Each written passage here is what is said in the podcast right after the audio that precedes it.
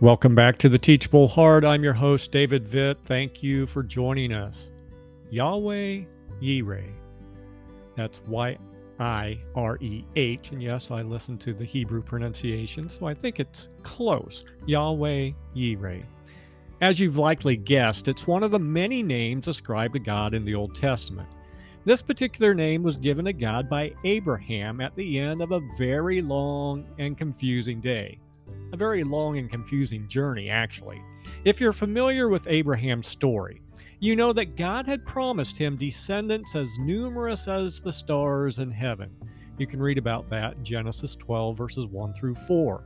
The same passage tells us Abraham was about 75 years old when he received that promise.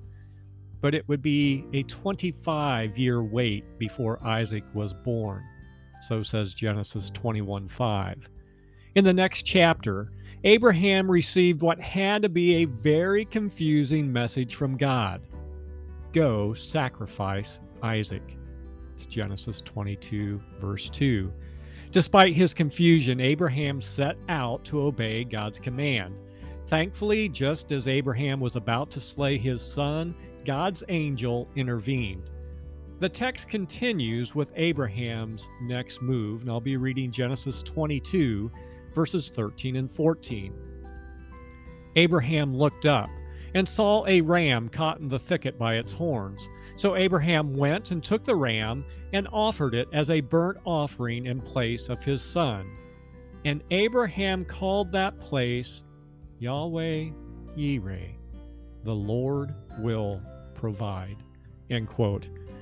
I don't know what God has asked you to walk through to this point in your life, my friends, but I know this much. If you're still here to read or hear this message, God has shown himself faithful to you, the one who provides. We may not be huge fans of all he's asked us to endure. We may not understand all he's asked us to do. But the mere fact that we've made it through all he's allowed is a testament to his faithful provision. So before we return to the busyness of our days, why not take a moment and thank him for a few of the ways he has provided for us? Go ahead and do it. Both you and God will be glad you did. And until next time, keep the heart teachable.